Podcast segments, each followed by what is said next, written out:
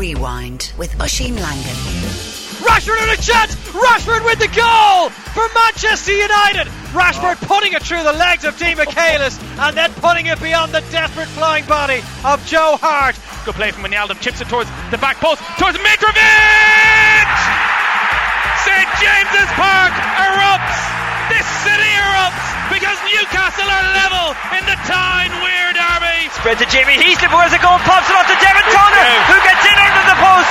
It's a try for Ireland, and that is probably the game. Always happy to finish on a on a winning note. Full credit to the players as well. I don't think they disappointed themselves. They they really went out, controlled long periods of the game, and that allowed us just to build pressure and, and to build a score. I took 15 steps, lads. You know that. Don't point in asking me. What's the point? Referee blew a whistle. He took 15 steps, six the ball in the back of the net. Coming up more on all of that, including James E. O'Connor on hurling and former Ireland and Connacht fullback Gavin Duffy, who'll review Ireland's Six Nations, look ahead to the tour of South Africa, and chat about Connacht's clash with Leinster next Saturday in the sports ground.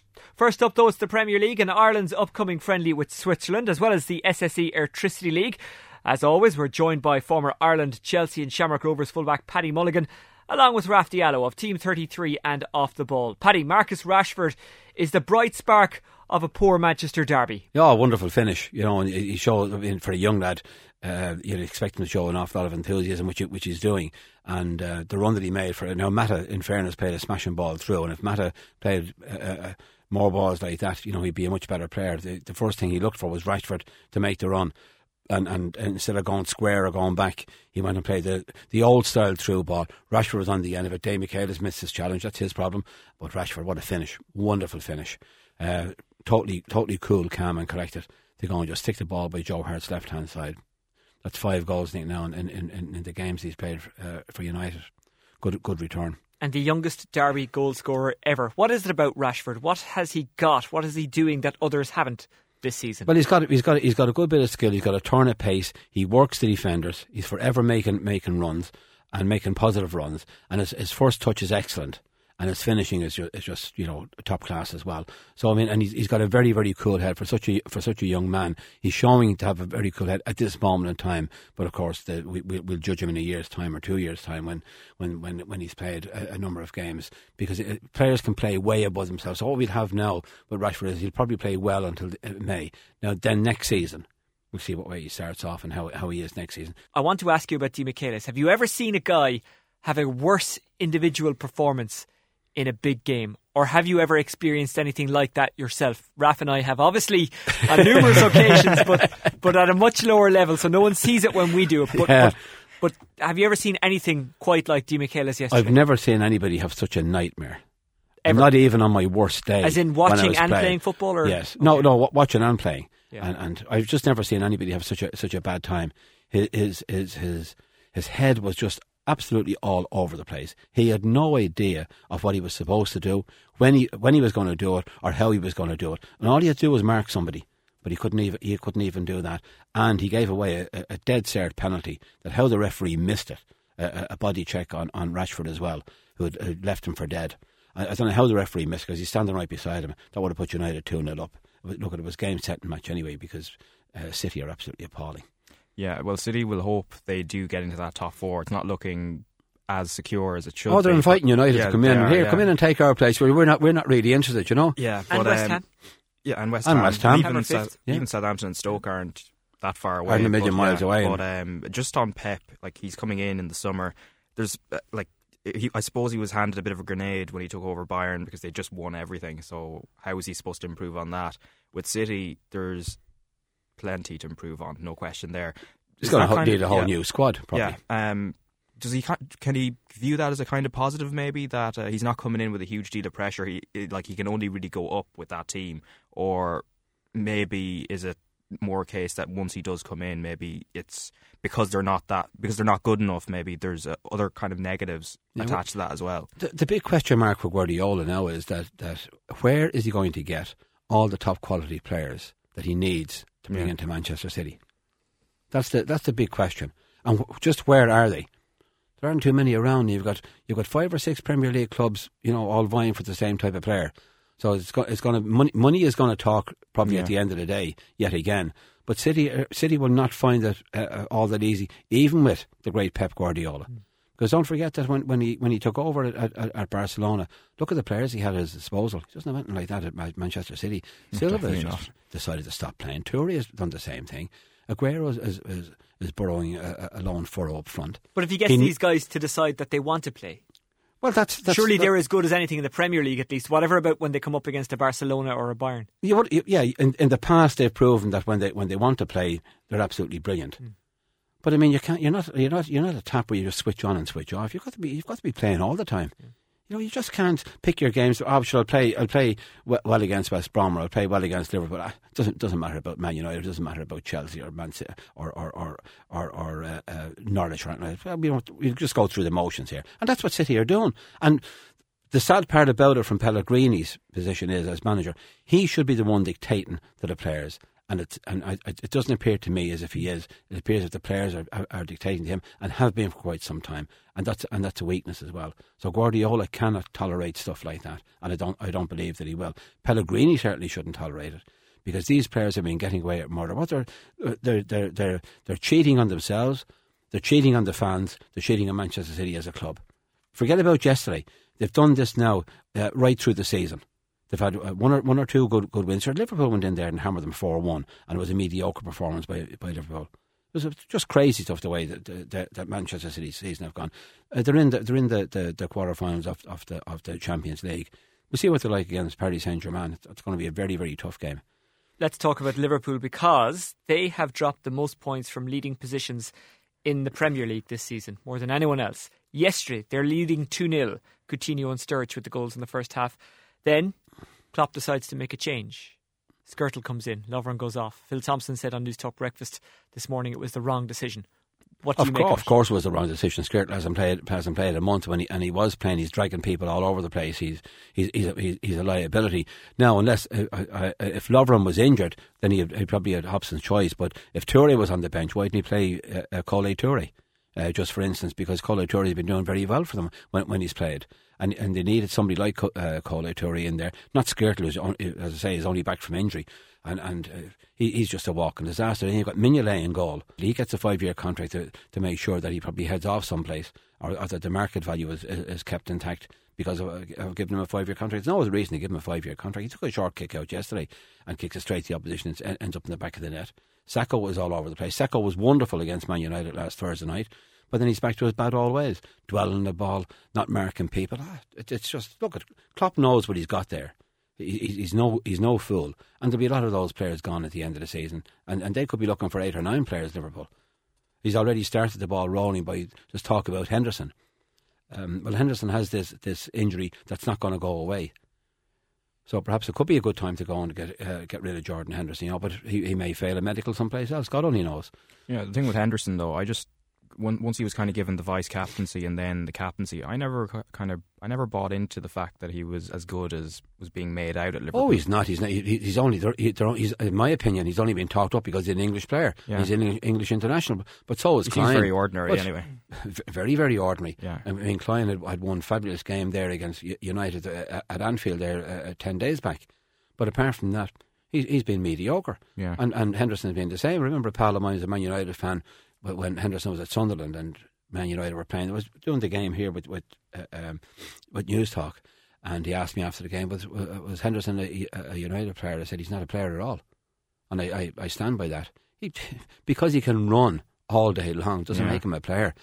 I mean, Does he every missed- team kind of need someone like that, though? Someone who'll do the donkey work like that? But yeah, you've got to. But you've got to. To me, Yeah. you've got to be able to do an awful lot more than just that. You've got to be able to run, but you've also got to be able to pass the ball. You've got to be all, eh, all, all able to take a chance when it presents stuff. He had two wonderful chances, Steven Gerrard territory against Man United at Anfield, and the other night at Old Trafford, and he fluffed his lines on both occasions.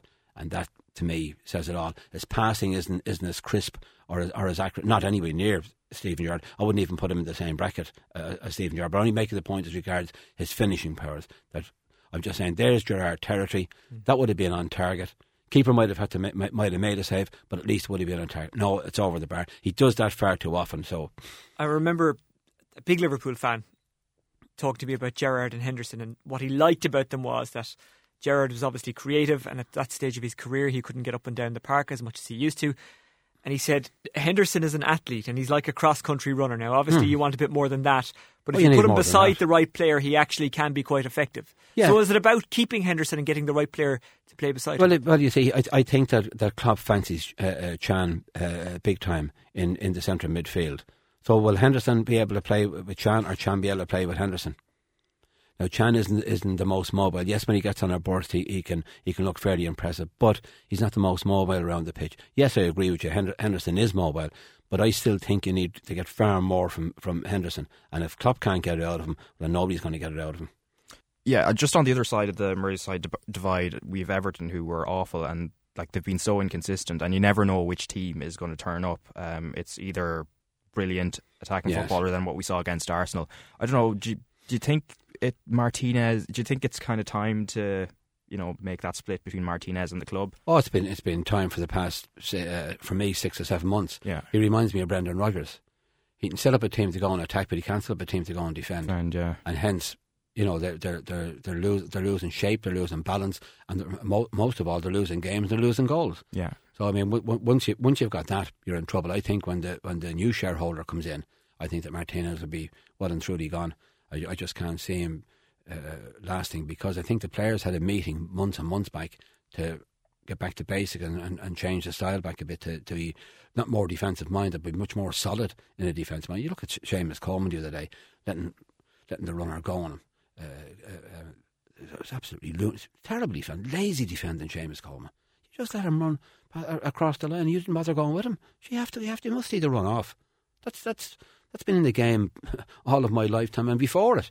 You see the runner off, and that's it. When there's no danger, great. If there is danger, you have it sorted out. And Seamus didn't didn't bother that. That's because Martinez say, "Oh, you got to get forward, get forward, get forward, get forward." Of course, you can get forward when when, when the time is right, but you got to defend first and foremost.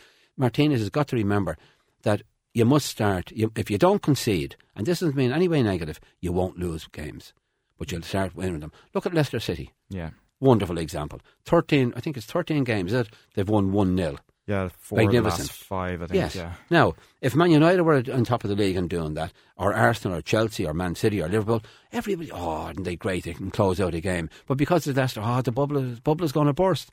Why, the bubble won't burst. They've, in my opinion, they'll go on and win the league, and quite and quite rightly so, and deservedly so. And and, and it'll, it'll be a kick in the teeth for all the so-called big clubs who who were mocking them. I mean, don't forget they, these same clubs mocked Notts Forest back in 78, 79 season, Yeah. and they were in the very same boat as what what Leicester are now, and yet they went on to win the league and went on to win two European cups. So. No, lads, hold your fire there now and, and, and, and wish them well. I just hope that, that uh, Ranieri has been magnificent as a manager. And the Yeah. players, I mean, the goal from Mahrez last Saturday was a magnificent goal. Vardy playing the ball And across the face of the last week, Yeah. the overhead I don't- I don't- over- I don't and see- he missed an easier chance on Saturday with the head. yeah. You know, don't, and he I should- don't see the two really European it. Cup swallowing. I don't see. Oh no, no, no. somehow. I don't see that oh, at the moment. But hold Raf- on. Naysayer Play this back. off the boxes. Play this back in two You years. never know. right. Speaking of that Forest team of 78 79, I want to talk to you about their manager and his approach to the Switzerland game this week. Obviously, Ireland taking on the Swiss on Friday night. Because Euro 2016 is coming up, is this more than a friendly? Can we get something more than we normally do at a friendlies? I don't think not at this stage of the season. I don't think so. Um, I'd be very surprised. What, what I think what Martin would be looking for is to get players in who haven't already been uh, in the squad or, or or on the fringes of the squad. Get them in, get them into the environment for, for a week because they've got the, they've got the two games. Go and get the games played. Have a have a look and see what's there. And the result isn't going to matter too much. If if if they win three nothing or they lose three nothing, it's not going to matter. He's going to be looking for the performance of players and how they all gel together uh, off the field as well. That's that's going to be very very important. Um, but on the pitch, he'd, he'd be he'd be looking for, for, for balance in his team, and he'd be looking for players to, to put their hand up and say, "Look at, have a look at me uh, be, before June," and, and, that, and that should happen. Yeah, with two games in the next week or so, and not too many more opportunities after it. Do you think he should go with the bulk of his starting eleven for the Sweden game, and maybe one or two bolters like the likes of Alan Judge and Harry Arter have been talked about? For the Sweden game at the uh, at the at the opening, the No, opening no, no, game of for the the Euros. Switzerland game as oh, the Switzerland yeah. game, yeah. No, sorry. Uh, No, no, that's for you, Paddy. Oh, that's from no, that's from me. That's a, uh, what a, what a shock that is. no, I, I think he's got to experiment a little bit and give and give and give players chance. He should know at this stage. I'm sure that I, I'm sure that if I were Martin O'Neill, I'd know who my best 15, 16 players are and who I want to start uh, in in in in. in in, uh, in, in France against against the Swedes, for instance, in, in the in the first game. Now, what he should be looking for from now on in is somebody else to come in and put their hand up and say, "Here, have a look at me, boss. I, I, I can, I can perform as Sure, well." One of those people have been Damien Delaney. He's he didn't make the squad, of course, and the noises that had been coming out before were that it wasn't going to happen. But he's still playing at the highest level in the Premier and League. he's playing, he's playing very, he's playing very Yeah, well because I've, seen, I've seen it, yeah. yeah. I've seen, I've seen a fair few uh, uh, games of, of Palace this season, and very unlucky with the with the shot. But I mean, I wouldn't, I wouldn't worry about him hitting the hitting the crossbar. Yeah, I mean, his defending yeah, is, the, is the thing that he's got to, he's, So, he's got to do well. it's a mistake, and he's done it well. But from is, is there, is there, is there, is there something there? Yeah, uh, with people, uh, with Delaney. Is Delaney, is Delaney dirty as Bip, has O'Neill, has Roy Keane. What's been going on there? Because nobody seems to Yeah. know unless unless Oisin comes up with a cracker here now, which I, I, I doubt very much. Well, Damien Delaney had said that he wasn't the future, etc. But what happened, according to Martin O'Neill, was was that Damien went to him and said, "Look, if I'm not going to get guaranteed game time on this trip to America, then maybe can't. I shouldn't go." Yeah, well, you can't. I don't, And I- Martin O'Neill said, "Look, we, we can't give that Yeah. to anyone." I don't. I don't believe that a player should come along to a manager Yeah. And say what the, if that's what he said and, and, and say that because you can't be dictating to the manager and, and the manager picks his squad and, and Yep. look at that's it. Go and deal. Go and deal with What it. we Damien. don't know is have they have they had conversations recently? That's what we don't know. Yeah, you know. no, it, it'd be a pity if they hadn't uh, to try and. But then uh, he's he's got tried and trusted players there who have given him everything uh, to qualify for, for, for the tournament, and he's hardly going to let, let, let those lads off. You know, that's the that's the uh, it's, it's not a dilemma. It, it, uh, to me, it's a fairly straightforward uh, uh, situation. If I were in Martin O'Neill's shoes, I wouldn't bring Delaney because of that. I'd, I'd stick with my, my tried and trusted players who got us to the Euro finals. Just before we head off, Cork City top of the SSE Airtricity League after a 1 0 win Great win. away to Dundalk. St Pat's beating Shamrock Rovers 2 0 at Tallaght Stadium. Bohs 3 all with Wexford. Those are just some of the highlights from the weekend. Thrilling, thrilling stuff. But uh, Dundalk now uh, have got the, uh, or, or I should say, Cork have got the monkey off the back against Dundalk because they just haven't been able to beat them for the past number of years. I know they beat them in a real important game up up in up in Oriel Park. But look, at it's a long, long way to go. But it'll certainly give Cork uh, huge confidence, and John Caulfield especially. You know, he'll, he'll he would have he would have loved that. And Stephen Kenny, they'll they'll come back just as strong as ever Dundalk because they have a good squad of players and they've got a good manager. And but so it's going to be it's going to be a, a great league because you got you got Pats coming over and and, and beating Rovers. Yeah. You know, so long long way to continue. You've, you've got uh, Galway dropping out a little bit, but look at west of Ireland and Sligo should be should be up there. A one all draw at Harps at the weekend. Christy Fagan, by the way, scoring again for St. Pat's with a very good near post header in their 2 0 win against Rovers. He's some operator, isn't he, Fagan? He's fantastic. And he oh. was injured last season. Yeah, and he makes he makes great runs across the, the, the back four, and, and he just gets gets in there to nick something all the time. He's he's smashing. And Keith Tracy, even though by his own admission he's not fully fit yet, he's just a fantastic reader of the game. You can tell when you look at him. Yes, This guy yeah. is kind of operating at a level above. Yes. A bit like yourself. Oh, Paddy. oh, yeah, that'll be the day. Okay, Paddy Mulligan and Rafty You've got some memory. Paddy Mulligan and well, my old fella told me. Paddy Mulligan and Rafty Your grandfather was it, or great grandfather? Thanks. Paddy Mulligan. Was that two centuries ago? Uh, well, not, You still can't get my name right.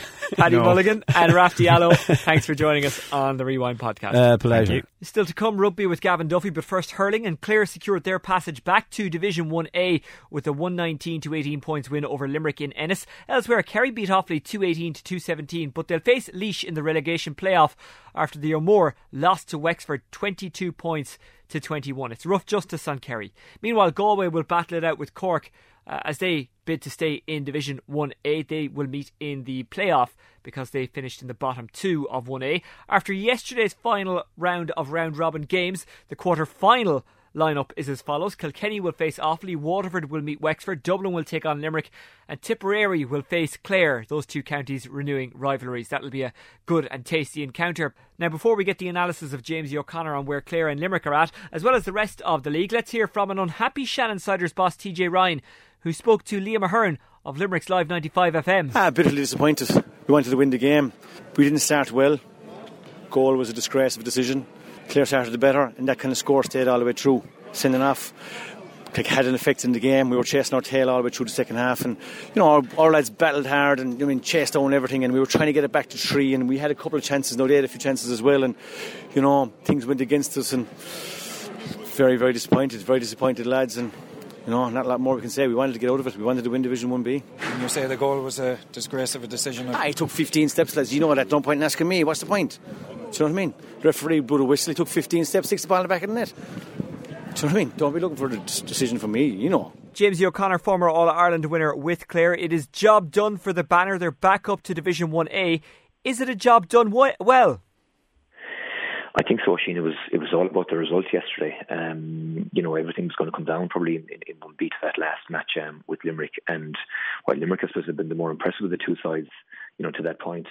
Um, you know, I think Clare, to be fair, knew that you know yesterday's game was the game that they had to really for, and they were. And you know, it takes I suppose huge pressure off you know both the management and the players that you know that goal has now been accomplished and you know um, as I said heading they, they can now look ahead to, to the game with Tip in a couple of weeks time which would be a great barometer of where they, where they are and obviously further afield than to Waterford in the championship. What's impressed you about Clare so far this season? Obviously, we spoke at the start of the year, and it was all very exciting, wasn't it? Dónal Óg coming in, and many of the better players either coming back or recovering from injury, and of course, Podge Collins coming back as well. So there was a lot kind of in favour for Clare. Yeah, but they, they weren't particularly impressive, um, you know, to date. I think you know there was more more of a gradual improvement, um, Oisín. But I mean, you know, if you were to go back to the um, I suppose the Wexford match, and you know, it was it was like well, deferred showing on TG4, but you know, Tip and Kilkenny preceded it, and uh, there was no comparison between you know the pace. Uh, or the intensity of the game. And looking from the Clare supporters' perspective, you know, you, would have to be worried um, about it. But I, I, think, you know, as I said, the, the, the, management knew that this was a game that they had to be ready for, and you know there was gradual improvement in things. David Reidy, I think, did a very, very good campaign in the middle of the field. Um, you know, David McInerney, you know, his move to centre back, I think, you know, he was outstanding yesterday. Um, you know, I think gives gives us more, you know, go forward as well. So, and with the players, we have to come back. I mean, it's good to see Podge on the field yesterday.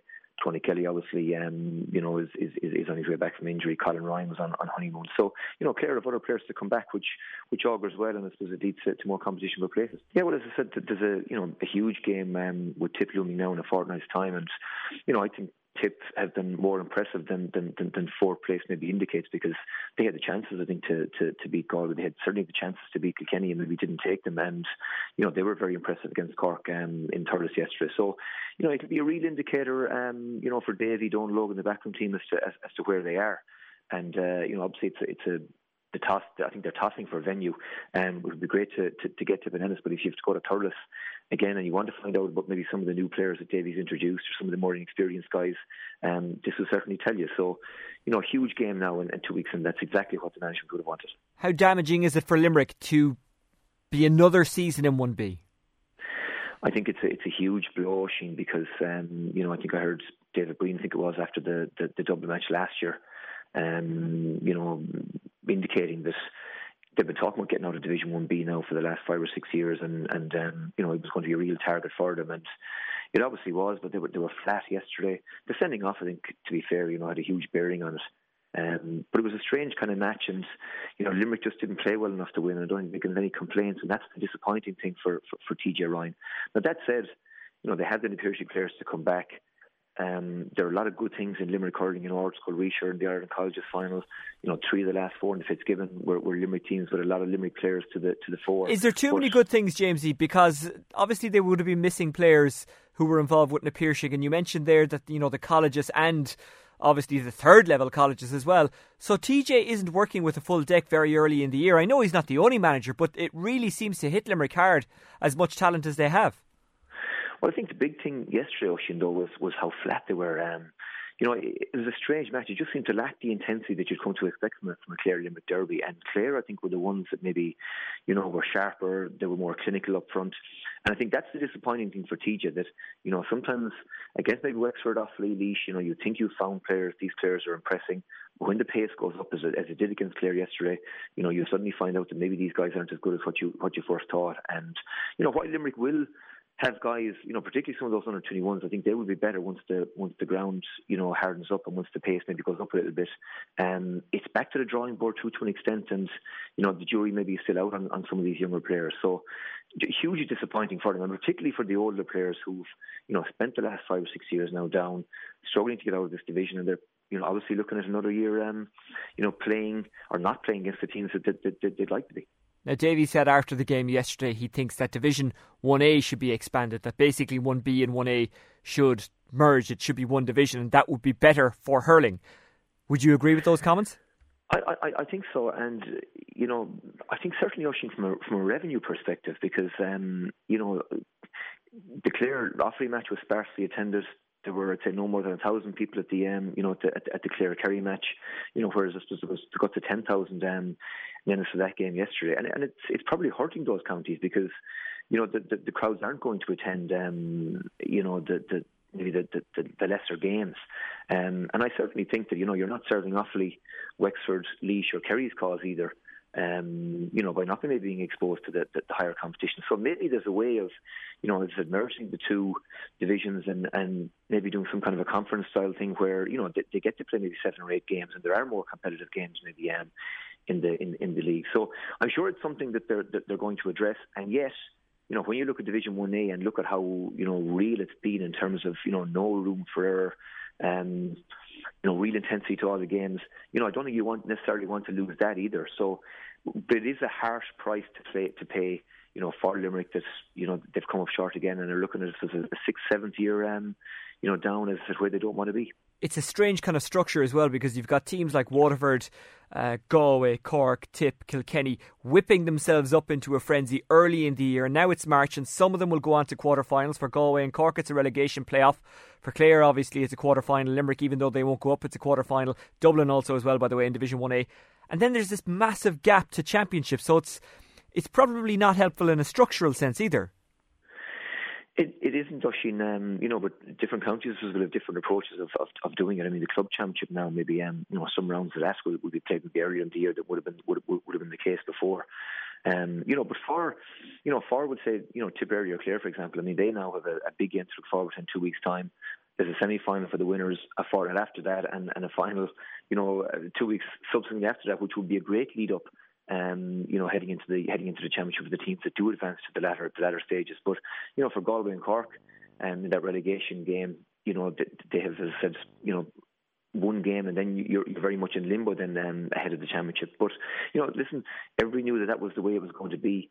Um, you are where you are. Um, if you performed, you know, you, you, you get a quarter final place and, and the potential of those games. So that's just the nature of it. Okay, James O'Connor, thanks for joining us. You're welcome, Oisin. This is the Rewind Sports Podcast on Newstalk, and it's rugby now. Ireland ended their Six Nations campaign on a high with a 35 25 win over Scotland at the Aviva. Former Connacht and Ireland fullback Gavin Duffy was on analysis for Off the Ball, and I spoke to him about uh, that game as well as next Saturday's meeting between Connacht and Leinster in the Guinness Pro 12. First, though, it's Joe Schmidt on how he'll build his squad for the South Africa tour this summer. You're always looking to to uh, fit pieces together that are going to best work for the overall jigsaw. But we're going to get a few more pieces back, and, and hopefully, you know, we, we, that's going to give us a little bit more flexibility in how we build the jigsaw going to a place that it's going to be incredibly tra- um, attritional. You know, I, I, think the players that do travel to South Africa, um, we're very unlikely to get through from test to test to test without somebody picking up a knock or, or, or starting to show the signs of the, the attrition that that will occur. Gavin Duffy, formerly of Connacht and Ireland. Ireland beating Scotland 35 25 in their final Six Nations game of 2016. A deserved victory, you'd have to say. Yeah, it really was. They uh, bossed the game for large periods of time, bar maybe uh, a couple of long, prolonged phases of play from Scotland in the second half. Ireland really were worthy winners, and uh, they won quite comfortably in the end, albeit Scotland came back to within 10 points. I guess people will look at the scoreline of this game and maybe last week as well, and they'll say, you know what, Ireland were more expansive. They did what we wanted at the start of this competition. They did exactly what people were looking for them to do. But is it as simple as that? Uh, you got to take into the take the opposition into into uh, play as well. I think Italy and Scotland um, certainly didn't offer as much as uh, Wales, England, and, and even uh, France on a wet day in Paris. But um, it was great to see Ireland playing with a little bit more expansion. A few offloads. Uh, Zebo's offload, obviously, against Italy was the one that stood out in everyone's mind and, and, kind of unleashed Ireland in that game, and then that kind of flowed into this game as well. A, little bit more cautious from the off, a lot more uh, box kicking from Murray and Sexton with a few Garryowens um, to try to clear our lines, but Ireland, I think uh, they'll be happy with the way they finished the championship with two wins, and, and Joe Schmidt said, "Oh look, he's happy with a mid mid uh, mid table finish just on this term." So. Um, disappointing results at the start of the year, and overall, I think it's uh, it's one that'll just be kind of scratched off, I think, and won't be remembered too fondly in history. Well, you've kind of answered the question I was about to ask there, but I'll go anyway. What have we learned from this Six Nations? Thankfully, I think we've learned that there's a few more options. I think uh, certainly someone like uh, Josh van der Flier and Ultan Dillane, two guys who've added to the pack. Um, options again with guys missing with, with Sean O'Brien, Henderson, and O'Mahony missing. Those two guys really stepped up and are the future as well. Uh, in the back line, I think uh, Simon Zebo has really made the full back position his own now. He's uh, certainly looked assured in the last two games. He's he's still got that ability to cause uh, mayhem when he gets the ball. Um, you know, with a, with a goose step or with a fake dummy and a kick, and he's uh, I think he's certainly nailed down the 15 slot for for uh, foreseeable future. Um, outside of that, I think today I, I, was I was delighted to see Ireland when Scotland did go through long periods of play. They they kept their width in defence and they actually didn't kind of go backwards in defence. They, they kept the width. And once they numbered up, they, they came off the line again. And uh, Scotland found it pretty hard to break down Ireland today. And that was pleasing to see because I think coming into the Six Nations, that was one area I was looking to see if Ireland had improved, especially against uh, Argentina in the World Cup and Italy in the World Cup. England again kind of show glimpses that Ireland were, were still vulnerable in that area of defence. So uh, I think the last two games there's been improvements in the defence. Is it as simple as this? From what we've seen in this Six Nations, that when we come up against teams like Scotland and Italy, we will have a cut and we will try things like the offloads that people have been demanding. But when we come up against England, France, Argentina, New Zealand, and I mentioned Argentina especially because obviously that's the game people keep looking back to and referencing you know, those are the games that will be tight in. Those are the games that you know we will stick to that kind of narrowness and the kicking. What, is that what we've learned in the Six Nations?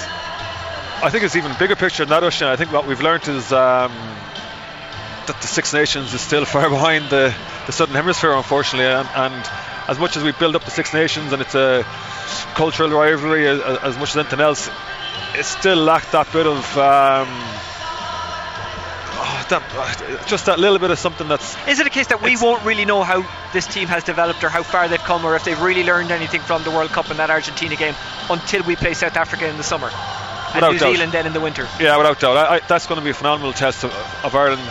Um, not only just for the start 15, whoever goes out, but also resources uh, uh, and the depth of the, of the panel because there's going to be injuries down there. Three tests against South Africa is, is, a, is a huge task. Um, and I think we'll see a better picture of where we stand in World Rugby. We've obviously fallen from second down to as far as eighth at the moment. Uh, this game actually mattered in terms of world ranking points as well, going into uh, the 2019 World Cup in Japan. So.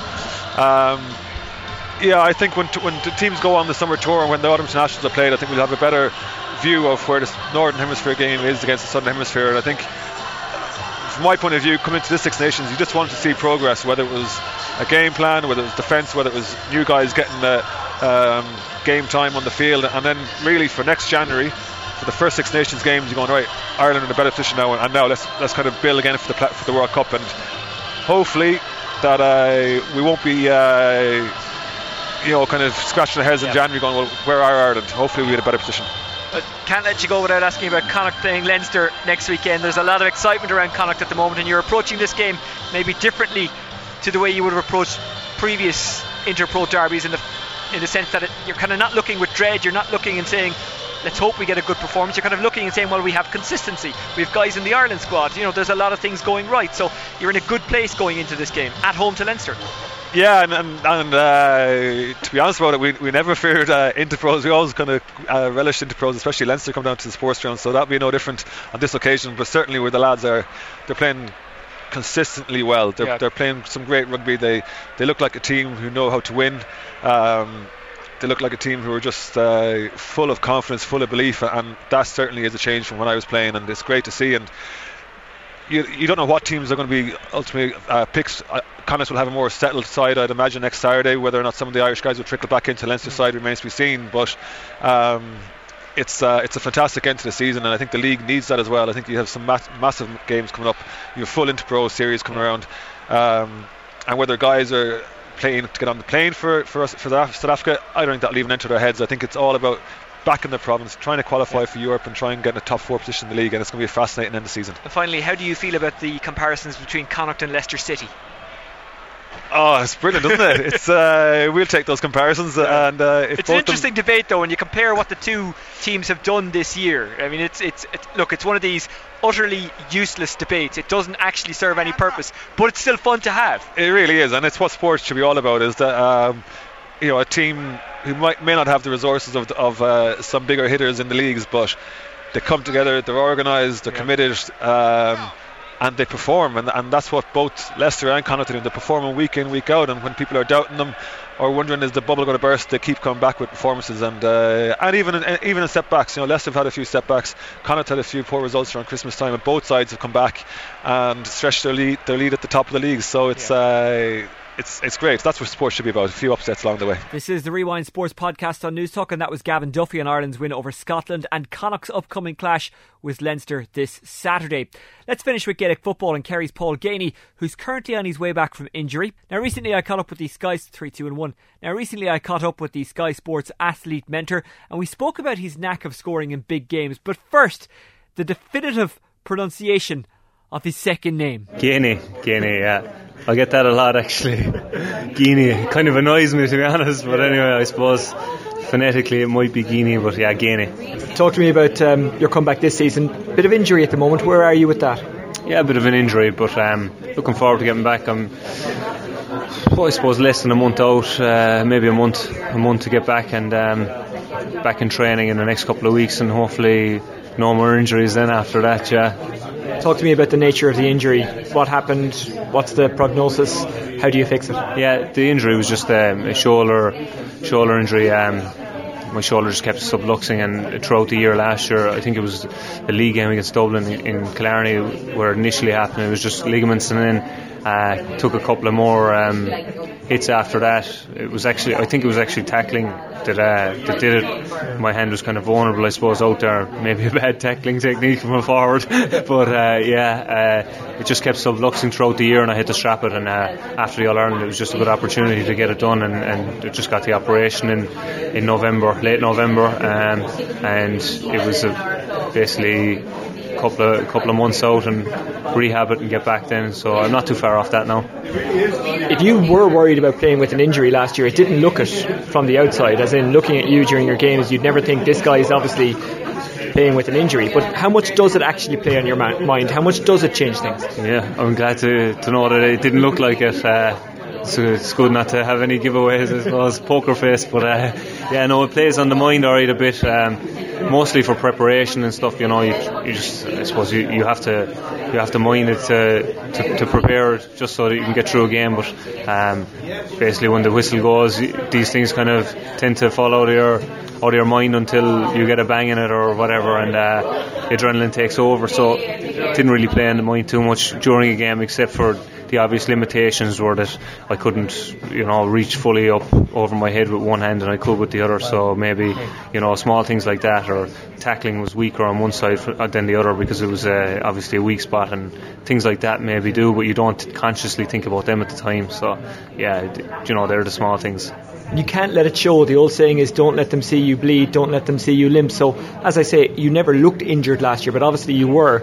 Was there times where you were in, in really bad pain and you, you wanted to, you know, rub the shoulder or go off and get some treatment, but you didn't because you didn't want to let any weakness show? Yeah, I suppose that's um, that's inbuilt in nearly all of us. I suppose, yeah, as uh, as competitive sports people, but. Uh, there was a couple of times maybe, but I just stayed down and, and didn't let on what was wrong really. But uh, yeah, it, wasn't majorly painful once it once it went back in or popped back. You know, it, it was fine again and ready to go again. So it wasn't major, no. Yeah. Talk to me about your record with Kerry because in a championship sense you made your debut in 2013 off the bench. But you, in your in your time with Kerry, I mean, you've proven to be a big game player. You play well in the big games, and, and that goes right back to when you were 16, 17, scoring a goal in a, in a West Kerry final. Is that something you think about, and is that something that gives you confidence? The fact that you have have got scores and played well in big games, and you know we think of last year's semi final against Tyrone. You came off the bench, did well, caught a ball over your head. You didn't look like you had a shoulder injury then. Um, scored a point off that particular catch. Uh, the All Ireland the year before, obviously a goal, a couple of other points as well. The Munster final replay this year, you got the vital goal on a very wet night in Kerry. So, like, is that a mentality that you've always had, that you've always liked to shine on the big days, and that that it's something that it, you know playing in big games has never bothered you. Yeah, well, it's never bothered me. I've never been one to suffer from nerves on a football field. Um, it's, uh, it's, it's a bit odd because even just before interviews and stuff like that, I do get nervous. But uh, yeah, it's never been um, anything on a football field. But uh, being a big big game player is obviously something that everyone wants to be because they're the they're the days you live for and they're the days you train for. But uh, looking back on, on my biggest days, I suppose I've always had regrets afterwards that I could have done better. And you mentioned to 20, 2014, the Donegal game. I felt afterwards that I could have played better in the second half, and last year as well, I could have done better in the second half. And um, even the, the the Tyrone game, I could have done one or two more things better. And you know, you're always going to be critical afterwards, and maybe see your, your faults and not so much what you did well. But um, there's there's more to come for me in, in big games, and, and I know that. So um, a really big game now is is what I'm looking for this year um, on the big day.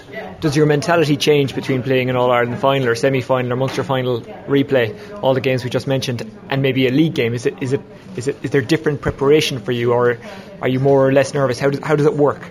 Yeah, no, I, I as I say, I wouldn't be, I wouldn't really be nervous. I don't suffer from nerves on going for games or anything as such. Um, the odd day, alright, you get the odd butterflies and stuff. Uh, but that'd be more to do with what the atmosphere is like outside a bus or whatever it is, you know, in the guard escort. Uh, that tends to get the emotions going a small bit for me. Uh, but I treat every game pretty much the same. I, I like to go out and perform my best on, on every day, whether it's West Kerry League or uh, with the club or whatever it is, you know, a challenge game. Um, I, I want to go out and I want to, to beat my man and show what I'm made of and show people how good I am, you know. So not really, it doesn't really tend to, to vary for me. I, tr- I try to go out and do my best every day. Obviously, my performance will vary, but um, that's not from that's not from a, a psychological uh, preparation side of things, but that's just obviously other factors. Yourself and Kieran kind of battled last year for a starting spot, and even in, in that game, we'll go back to it. The game against Tyrone, he started, kicked a point just before halftime, but was still whipped off at halftime. and you came in and obviously did your thing, played very well, kicked, kicked a couple of scores. Do you see it that you're battling with Kieran for a spot, or did you see it over the last couple of years that you were battling with Kieran for a spot, even though you're very different types of players, and maybe Eamon picks one guy over the other, or the other way around, yeah, depending yeah. on the tactics, depending on what, what way he wants to play it? Yeah, I suppose it, it would be unfair to say that me and Kieran are battling for a spot. We're both battling in a spot for three spots in the full forward line because we're not the same player and we're, we do not play the same type of football. Or you know, we did, we've both different qualities um, throughout our our, our, our footballing uh, repertoire, or, you know, or whatever our arsenal. We have different um, we've different things at our disposal, so we're not directly fighting for a spot. But I suppose it depends on how the other guys are going, and when when other guys are going so well and we're not at our best, and you know if we're, we're the last two in the pecking order for one spot, then we're going to be battling. If we're if we're not, if if if it's if it's someone else, it's me and them, and you know. But um, last year it was difficult enough for, for the both of us, and Kieran was captain, um, so you know neither of us wanted to be sitting on the bench, and, and I suppose both of us played well in, in, in spells when we got our chances, and um, the, the, the, only problem is that you know at the end of the year that we didn't we didn't get Kieran up the steps the Hogan stand to lift Sam um, it's a team game and we both did our, our bit to try and get on the team but for the both of us it wasn't enough and for Kerry it wasn't enough to get Sam Maguire so I suppose that's where the buck stops.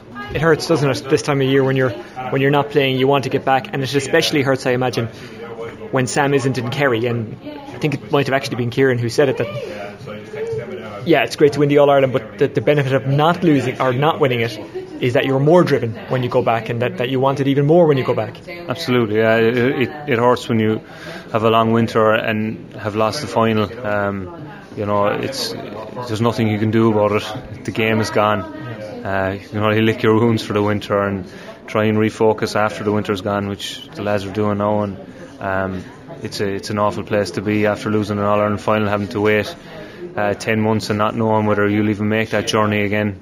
But that's the that's the aim every year to make that journey to Croker. And um, as yeah, as Kieran said, it is it's a bad place to be, uh, not not having won the All Ireland, and it's a good place to be too because exactly as he said, the hunger is there to really get back again. Um, there can be, you know, 2000, I suppose 2015 was different in that we nearly tried too hard because we thought, you know, the bar was that high from us, and we tried too hard, and it came against us. You know, but this year we reset. Our focus is reset, and we know what we have to do to get back to the top, and hopefully we can carry out those those things to get back in and get get Sam back again this year. But ten months is a long time, and a lot of luck plays in it as well. So hopefully we get those few rubs rubs of green, and and uh, things will go our way. And you know, who, who knows where we'll be in in nine nine eight, eight months time.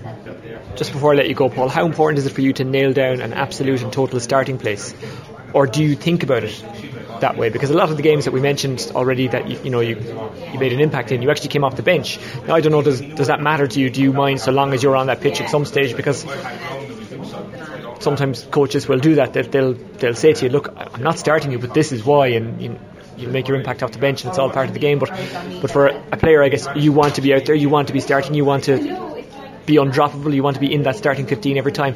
How important is that for you? Yeah, um, I suppose everyone wants to. Well, I suppose firstly, being part of the team is is is what everyone's um, sprouting really these days and stuff. But ultimately, when it comes down to it, everyone's wanting to play, everyone wants to play every single minute of every game, and I suppose it is something that um, I haven't done much uh, yet in my career, and it's something that I do want to start doing to start lasting out full games uh, on the field, and you know, being that good that you know, referred to as can't be taken off, you know, proving that every day that I go out that I'm I'm worth leaving on the field because I'm that dangerous that I could be coming up with goals and points late on in games, you know. So um, I suppose that's the ultimate goal, and that's what I've been kind of trying to to aim towards because that adds again to the team. Like you know, if I can provide that for the team, um, and basically, uh, yeah, as you said, like that's that is, that is the main goal, and that's what I want to do. But you know, if it, so so be it. If if it is that I'm on the field and I'm taking off because um, the management want to change tack, or if if I am in performing, or if I am in pro- providing that for the team, that's that's that's the nature of the beast, you know. So yeah, but that would be the ultimate goal. Yeah. That was Kerry footballer Paul Geaney speaking to me about his injury comeback, being a big game player, and his new venture with Sky Sports. He's one of their living for sport mentors. The Kingdom, by the way, playing Cork in Tralee next Sunday. They look good for a semi-final spot. Of course, during the weekend, Central Council told us that the semi finals in football in Division 1 will be no more from next year on. Well, that's it for the Rewind Sports podcast on Newstalk this week. We're back next Tuesday, given it's a bank holiday next week. Don't forget to join Richie and I this coming Wednesday for the SSE Airtricity League podcast. Off the ball on every night this week from 7 and Saturday from 1 and Sunday from 12. Until next Monday, take care. Rewind with Oisin Langan. Rashford on a chance! Rashford with the goal for Manchester United! Rashford putting it through the legs of Demichelis and then putting it beyond the desperate flying body of Joe Hart. Good play from Wijnaldum, chips it towards the back post, towards Mitrovic! St James's Park erupts! This city erupts because Newcastle are level in the Tyne-Wear derby. Spread to Jamie Heaslip, who has a goal, pops it off to Devin Toner, who gets in under the post. It's a try for Ireland, and that is probably the game. Always happy to finish on a, on a winning note. Full credit to the players as well. I don't think they disappointed themselves. They, they really went out, controlled long periods of the game, and that allowed us just to build pressure and, and to build a score. I took 15 steps, lads. You know that. Don't point asking me. What's the point? Referee blew a whistle. He took 15 steps, six ball in the back in the net.